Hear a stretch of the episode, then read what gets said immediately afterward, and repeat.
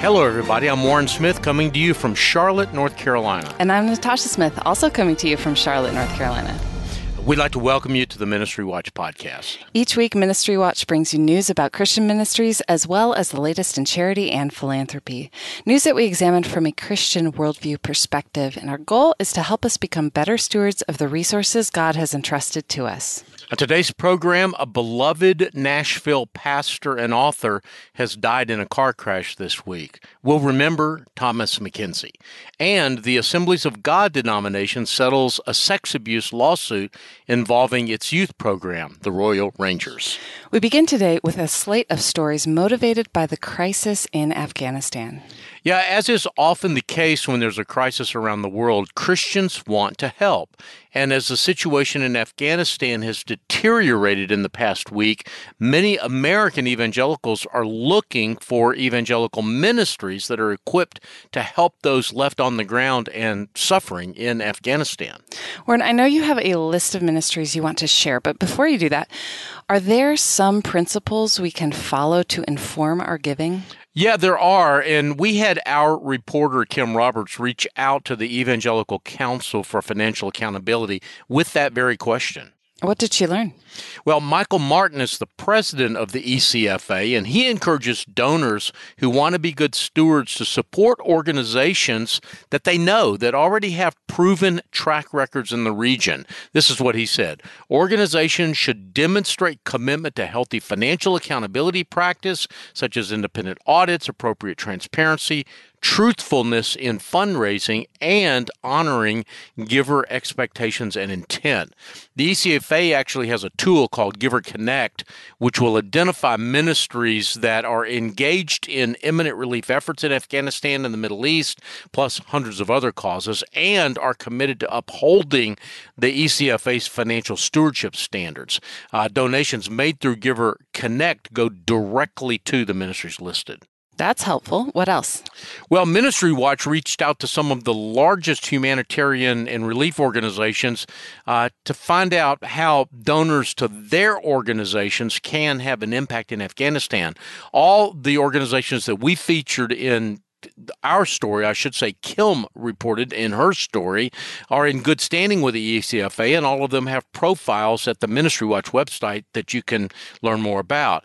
Now, they include World Help. World Help said that it is working directly with national partners on the ground in Afghanistan that have been um, there for at least a decade. Currently, its top priority, it said, is to provide emergency food and clean water to displaced persons who are sleeping out in the open in temporary shelters. Uh, its partners are also providing blankets, baby items, and those who need uh, twice a day food distributions. That sounds good. Anybody else?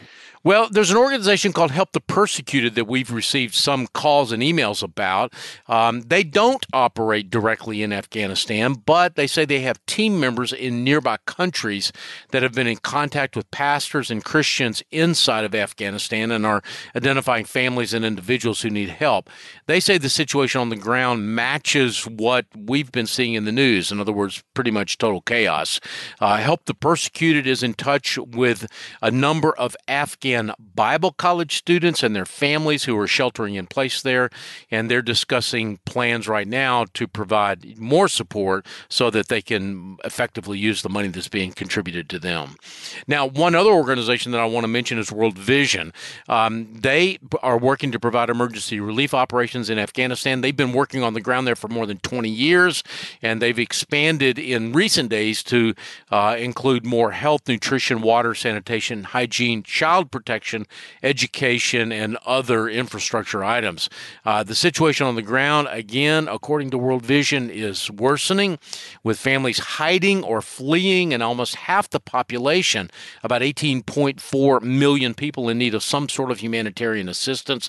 Uh, the current crisis is exacerbating an already troubling situation in the country, and about 500,000 people are expected to flee across provinces within the country in the coming months. Warren, I noticed that you didn't mention Compassion International or Samaritan's Purse. You also didn't mention the Nazarene Fund, the organization that is led by talk show host Glenn Beck that's raised $30 million so far. Why did you leave them off the list? Well, it's a great question, and it's not because they're not doing good work, but neither Compassion International nor Samaritan's Purse is currently working uh, in response to the situation in Afghanistan. Uh, Samaritan's Purse told us that they're focusing their efforts on other emergencies that they had already been working on, including the earthquake in Haiti. And Natasha, that brings up a key point that I'd like to stress right now to our listeners. If you're going to give to Afghan relief or to Haiti or to some other emergency, don't let that replace your ongoing support of your church or other ministries that you've made long term commitments to.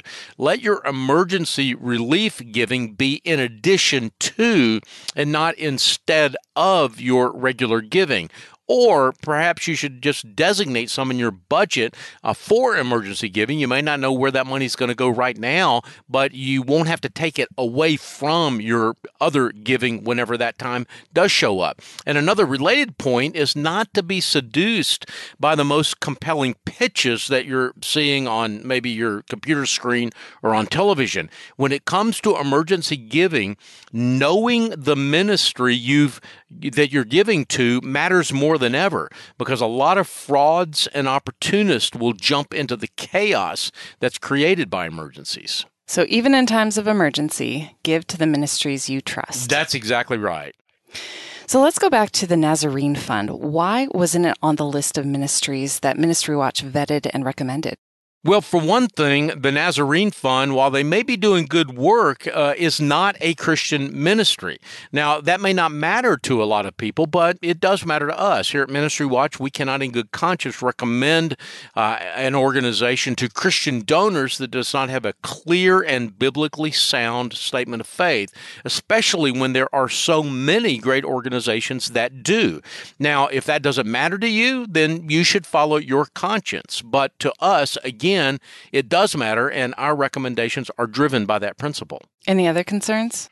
Well, yeah, we do have other more practical uh, concerns when it comes to the Nazarene Fund. It's not clear to us that the Nazarene Fund has the infrastructure to efficiently handle the kind of money that's poured in in the last few days, or that it has the resources on the ground to actually utilize that money in efficient ways. I should mention that the Nazarene Fund last year took in only about $7 million all year, and the ministry ended up actually losing money. Now suddenly $30 million is dropped on it. Um, they've pulled a few plane loads of people out of Afghanistan, and I applaud those efforts, but I'm not convinced that they have the infrastructure or the leadership uh, to use this sudden influx of money efficiently. I'm not saying that they don't, but there are plenty of explicitly Christian organizations that already have boots on the ground there. They know what they're doing, and that's why we're recommending those ministries instead. Now, I understand you also had concern about governance and oversight. Uh, we do. The Nazarene Fund does not pass even our most basic screens for accountability and oversight. Its board consists of Glenn Beck and a very few others who are not truly independent. One of them is David Barton, who actually is on the payroll of the uh, Nazarene Fund. And the Nazarene Fund CEO is a guy named Timothy Ballard, who also leads the sex trafficking organization Operation Underground Railroad. And that's a group that has already raised significant red flags for us here at Ministry Watch. We reported on Operation Underground Railroad back in March and expressed some of our concerns about Ballard and that group then. In fact, OUR is currently under investigation by a Utah uh, county attorney for making misleading statements in his fundraising appeals, which has been a recurring problem as Ballard often overstates the group's role in rescues, uh, many of them using dramatic but controversial raids with camera crews running. Um, the group settled a lawsuit with one man that it falsely claimed was a sex trafficker. So these kinds of dramatic videos make for great fundraising, but Timothy Ballard's role in the Nazarene Fund causes us concern and is another reason that we are not recommending the Nazarene Fund at this time. Warren, one more quick question about Afghanistan before we go to break. That's the call by Franklin Graham for a day of prayer for the people there. Yeah, though the official day of prayer for Afghanistan was last Sunday, Franklin Graham is calling for prayers to continue. I should add that he is being joined in this effort by his son, Edward Graham, who is now working for Samaritan's Purse, but previously had served six combat tours with the U.S. Army Special Forces in Afghanistan. And Edward Graham said this I spent years there and lost many friends. Uh, there are many Afghan people that I love. This is a man-made man-made disaster, and there isn't a person or an organization that can fix this.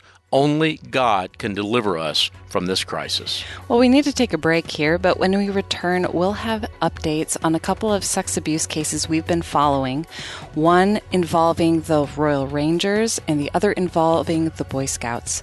I'm Natasha Smith, along with my co host Warren Smith. We'll be back after this short break. Hello, everyone. I'm Brittany with Save the Storks. Save the Storks is a pro life ministry passionate about inspiring the world to reimagine the pro life movement by serving and valuing every life. Save the Storks partners with pregnancy centers all across the U.S. to own and operate a stork bus to offer free ultrasounds and pregnancy tests to women in unplanned pregnancies. Stork buses park near college campuses, abortion clinics, shopping centers, and serve rural communities that lack medical care. Save the Storks is pleased to be the sponsor of the Ministry Watch podcast. For more information about our life saving organization and how we partner with pregnancy resource centers around the country, go to SaveTheStorks.com. That's SaveTheStorks.com.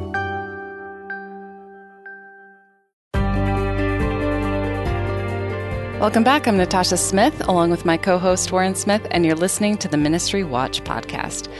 Now, we continue with news that a lawsuit filed in Oregon against the Royal Rangers has been settled. Yeah, the lawsuit was filed on behalf of several men who said that they were sexually assaulted when they were boys. Um, they were members of a scouting like program sponsored by the Assemblies of God called the Royal Rangers. The case has been settled out of court, but the terms of the settlement were not disclosed. Uh, the case combined two lawsuits filed in 2018 by plaintiffs who said that they were sexually abused in the 1980s by two volunteers in the Royal Rangers program at the first Assemblies of God Church in Albany, Oregon. Uh, the two alleged abusers are Ralph Gant and Todd Clark. Uh, some of the original plaintiffs had already settled their cases. Our next story is an update of the Boy Scout sex abuse case. Yeah, a year and a half after the Boy Scouts of America sought bankruptcy protection amid an onslaught of child abuse lawsuits, a Delaware judge this week has issued a ruling that could determine whether the organization could emerge from bankruptcy later this year. Following a three day hearing that ended on Monday, the judge said that the Boy Scouts can, in fact, pursue an $850 million agreement uh, with attorneys representing a majority of the 82,500 abuse claimants in this case. However, the judge rejected two key provisions of the agreement, and that has thrown the bankruptcy proceeding into some disarray. This week, the Boy Scouts, in fact, asked for a delay in the bankruptcy hearing itself. It was supposed to start on Wednesday, but attorneys have asked for that hearing to be postponed until late September. Or our next story involves a Christian organization of a different kind. They are a Christian newspaper run by the Amish. That's right. The troubles of traditional print newspapers have been pretty well documented uh, in recent years. In fact, I've, written about some of them myself. High delivery cost, online competition. Uh, they've been hard on print newspapers. But one weekly tabloid newspaper is thriving. It's called Die Botschaft, which is German, or I should say Pennsylvania Dutch, for um, the Messenger. Uh, it's a national newspaper. It has a circulation of about 16,000. And while the name is in Pennsylvania Dutch, the newspaper is printed completely in English and it features letters, lots of letters, of about five to eight column inches in length from all across the nation from different Amish communities. Uh, on Wednesday, August the 18th, the letter contributors called scribes were invited to the offices of Die Botschaft for a full course meal and some fellowship.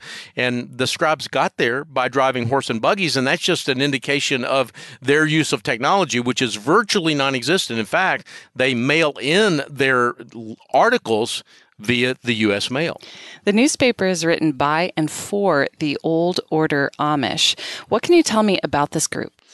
Well, the Old Order Amish are sometimes called the horse and buggy Amish because they uh, use cars and trucks only if they're driven by someone else. Uh, I profiled the Old Order Amish in my 2009 book, A Lover's Quarrel with the Evangelical Church, because despite all of their isolation and their disdain for technology, they're among the fastest growing religious groups in the country. We sometimes think that the fastest growing groups are those that winsomely engage the culture or make, you know, great use of technology, video, podcasts, and the like. But the Old Order Amish have none of that. Uh, and they've grown their religious groups, their communities, in, I guess you could say, the old fashioned way. They have big families, an average of seven to eight kids per family. And those kids, when they reach adulthood, usually continue in the faith of their parents. They've been discipled deeply and richly at home and in their local congregations. In fact, today there are about 340,000 old order Amish and about 560 settlements around the United States. If trends continue within a decade, the old order Amish could be larger than the Episcopal Church and the United Church of Christ, two of our country's oldest denominations. So, why do they need a newspaper? Well, because as they've grown, they've spread out around the country. As I said, 560 communities now spread all over the United States.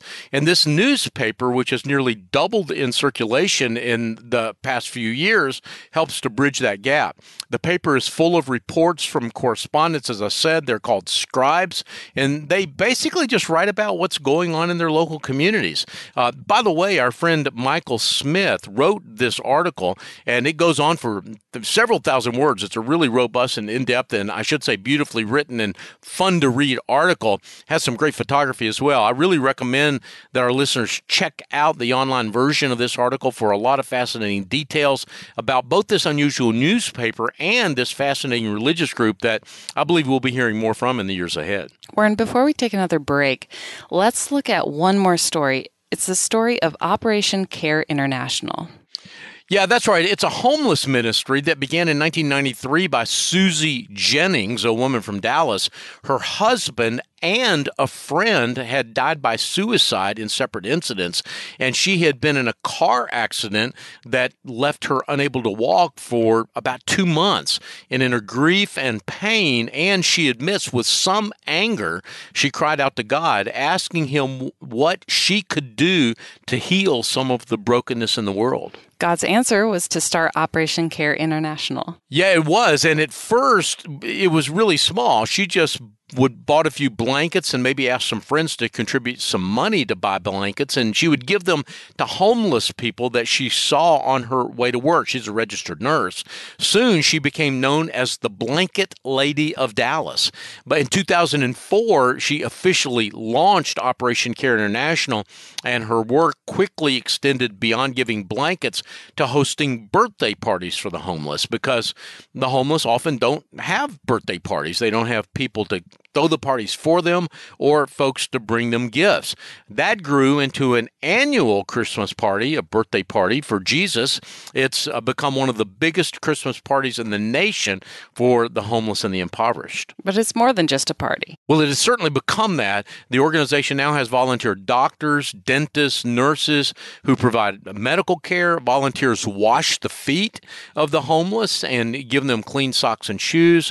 There are stations for haircuts and for food distribution, uh, opportunities to make phone calls because a lot of times the homeless don't have cell phones and can't even make phone calls to family and to support organizations. Uh, the first year in 2004, about 10,000 people showed up for this birthday party for Jesus, 8,500 homeless people, and about 1,500 volunteers. Uh, the event was such a success that it became an annual event, and the numbers um, now approach 20,000 homeless and impoverished people that they care for each year. And in 2008, Operation Care became an international ministry. They now hold similar events in 46 countries around the world. And this year is going to be the biggest year ever. Yeah, Operation Care International's team is currently prepping for what they're believing will be their biggest event. Um, 35 states, 150 countries will participate in this year's Christmas party. Jennings is dubbing this event a one day movement. The date, by the way, is December the 18th, and you should stay tuned because I'm sure we'll have more news on this as the date approaches. Warren, we're going to take another quick break, but when we return, our weekly lightning round of ministry news. I'm Natasha Smith with my co host Warren Smith. More in a moment.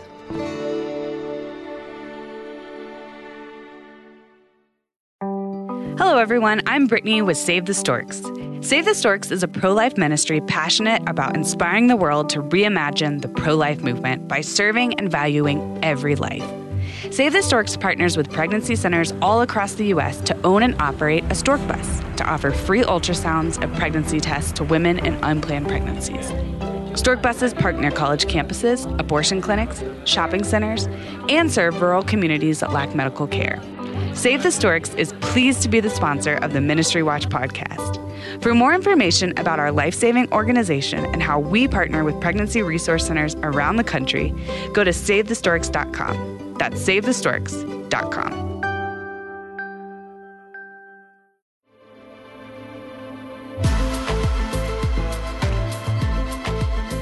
Welcome back. I'm Natasha Smith along with my co host Warren Smith, and you're listening to the Ministry Watch podcast. Warren, we like to use this last little segment as a sort of lightning round of shorter news briefs. What's up first? Well, for several weeks, Natasha, you may recall that we've been bringing you news about donor advised funds. Uh, Senators Angus King and Chuck Grassley say that too much money is just being parked in donor advised funds, earning interest when it should be doing good. Uh, and they've introduced uh, a bill called the Accelerating Charitable Efforts Act. Uh, they introduced it back in June, and that's why we've been reporting on it for the last couple of months. If enacted into law, donor advised funds would be required to give away more money sooner or pay taxes for holding it longer. Uh, community foundations and donor advised funds worth less than $1 million will be exempted. But you've also said that you don't think that the legislation will pass. Yeah, I don't, uh, as a matter of fact. Here at Ministry Watch, we don't advocate for or against particular pieces of legislation, but we have said that we think modifying the rules governing donor advised funds and endowments is a good thing. And we're not alone. Major foundations, including the Ford Foundation, the Kellogg Foundation, the Kresge Foundation, the William and Flora Hewlett Foundation, they all support this legislation, including a lot of public policy groups like the Institute for Policy Studies, uh, Patriotic Millionaires, and the Wallace Global Fund. So, why don't you think it will pass? Well, in part because a lot of evangelical groups oppose the bill, including the Evangelical Council for Financial Accountability and the Coalition for Christian Colleges and Universities, which is a coalition of a between 100 and 150 of the um, most distinctively Christian colleges in this country. They say that the Accelerating Charitable Giving Act would create additional administrative burdens uh, for ministries and their accountants and lawyers, uh, though many of them agree that some changes aren't necessary. Take, for example, Al Mohler, who is the CEO of Excellence in Giving, which is a philanthropic advisor group that we've actually profiled on our website recently. He is theologically opposed to donor advised funds. He says that Uncle Sam says you make a gift when you put money in a donor advised fund, but I'm not sure God would say that you've actually made that gift yet until it goes to the nonprofit organization that puts the money to use. Would God approve a gift that only you benefit from? For me, a gift is not a gift until it's out the door and into the hands of an operating nonprofit. That's a great point. Well, it is, and there are other important points to consider as well, which is why, again, we are in favor of accelerating money through donor advised funds, even though we generally tend to be a fan of donor advised funds themselves. I have an in depth article on the subject. It was done by Steve Rabey. It's on our website. And if you are using a donor advised fund currently, and that could include National Christian Foundation or Schwab Charitable Trust or any of the other commonly used donor advised funds, or if you're considering it, I recommend that you check out Steve's article. Warren, let's continue our lightning round with news from Salem Media Group. Yeah, Salem is one of the largest Christian radio companies in the nation. It has about 100 Christian radio stations, and it's the only one that is publicly traded. So I often look at their quarterly earnings reports to kind of get a idea of what's going on in the Christian radio world these days. Um, Salem recently released their second quarter report for the three months ending June 30th. Their total revenue had increased by 20% over the year before, and it was the second quarter of a revenue increase. And they also had increased earnings. They made about $5.6 million compared to a loss the year before. This, too, was the second quarter in a row of profitable operations. That's a lot of numbers. What do they mean? Well, it means that Salem appears to be going through something of a turnaround. Uh, we've been reporting on Salem for a couple of years, and their financials, candidly, have not been very good. And um, they've been downgraded by Moody's, which is one of the rating services. Uh, and now, of course, Salem is just one organization, but they are somewhat indicative, as I said, of what's going on in Christian radio these days. And that bottom line is that things are pretty good with most of the organizations, not just Salem, showing revenue increases. And who do you have in the Ministries Making a Difference column this week? Well, first of all, let me acknowledge that our managing editor, Christina Darnell, who has been off on maternity leave, she just had her fourth child, is back, uh, working part time and working from home. But I am, I for one, am delighted that she and her baby are both healthy and that she is now able to devote a few hours a day to ministry watch again. I really missed her. Uh, one of the things that we missed while she was away was her Ministries Making a Difference column. It's back too, and this week she features a group called Warriors Set Free, a group equipping veterans with biblically sound principles to deal with PTSD and other issues specific to their service of our country. Also in this week's column are Youth for Christ, Samaritan's Purse, Mercy Chefs, and the Billy Graham Evangelistic Association. And finally, Warren, you have the tragic news of the death of Thomas McKenzie. Yeah, Reverend Thomas McKenzie was the pastor of a prominent Anglican congregation in Nashville, and his daughter Ella were both killed in a car crash on Monday. He was 50 years old. The two were headed to Texas, the first stop on a road trip to New Mexico, where Ella McKenzie was a college student. This death has really shaken both the Nashville Christian community and the Anglican Church nationwide. Yeah, it has, in part because uh, Thomas McKenzie had written a book called The Anglican Way that has been instrumental in the lives of many evangelicals who have migrated into the Anglican Church in recent years. Also, Thomas McKenzie's own church, the Church of the Redeemer in Nashville, has been the home church for many Christian musicians, writers, and artists in the Nashville area. Thomas was a regular speaker at an event called Hutchmoot which is an event put on each year by the Rabbit Room, the arts group co founded by Andrew Peterson and his brother, Pete Peterson. And by the way, both Andrew and Pete wrote moving tributes to Thomas McKenzie at the Rabbit Room website, and I recommend both of them to you. Any final thoughts before we go?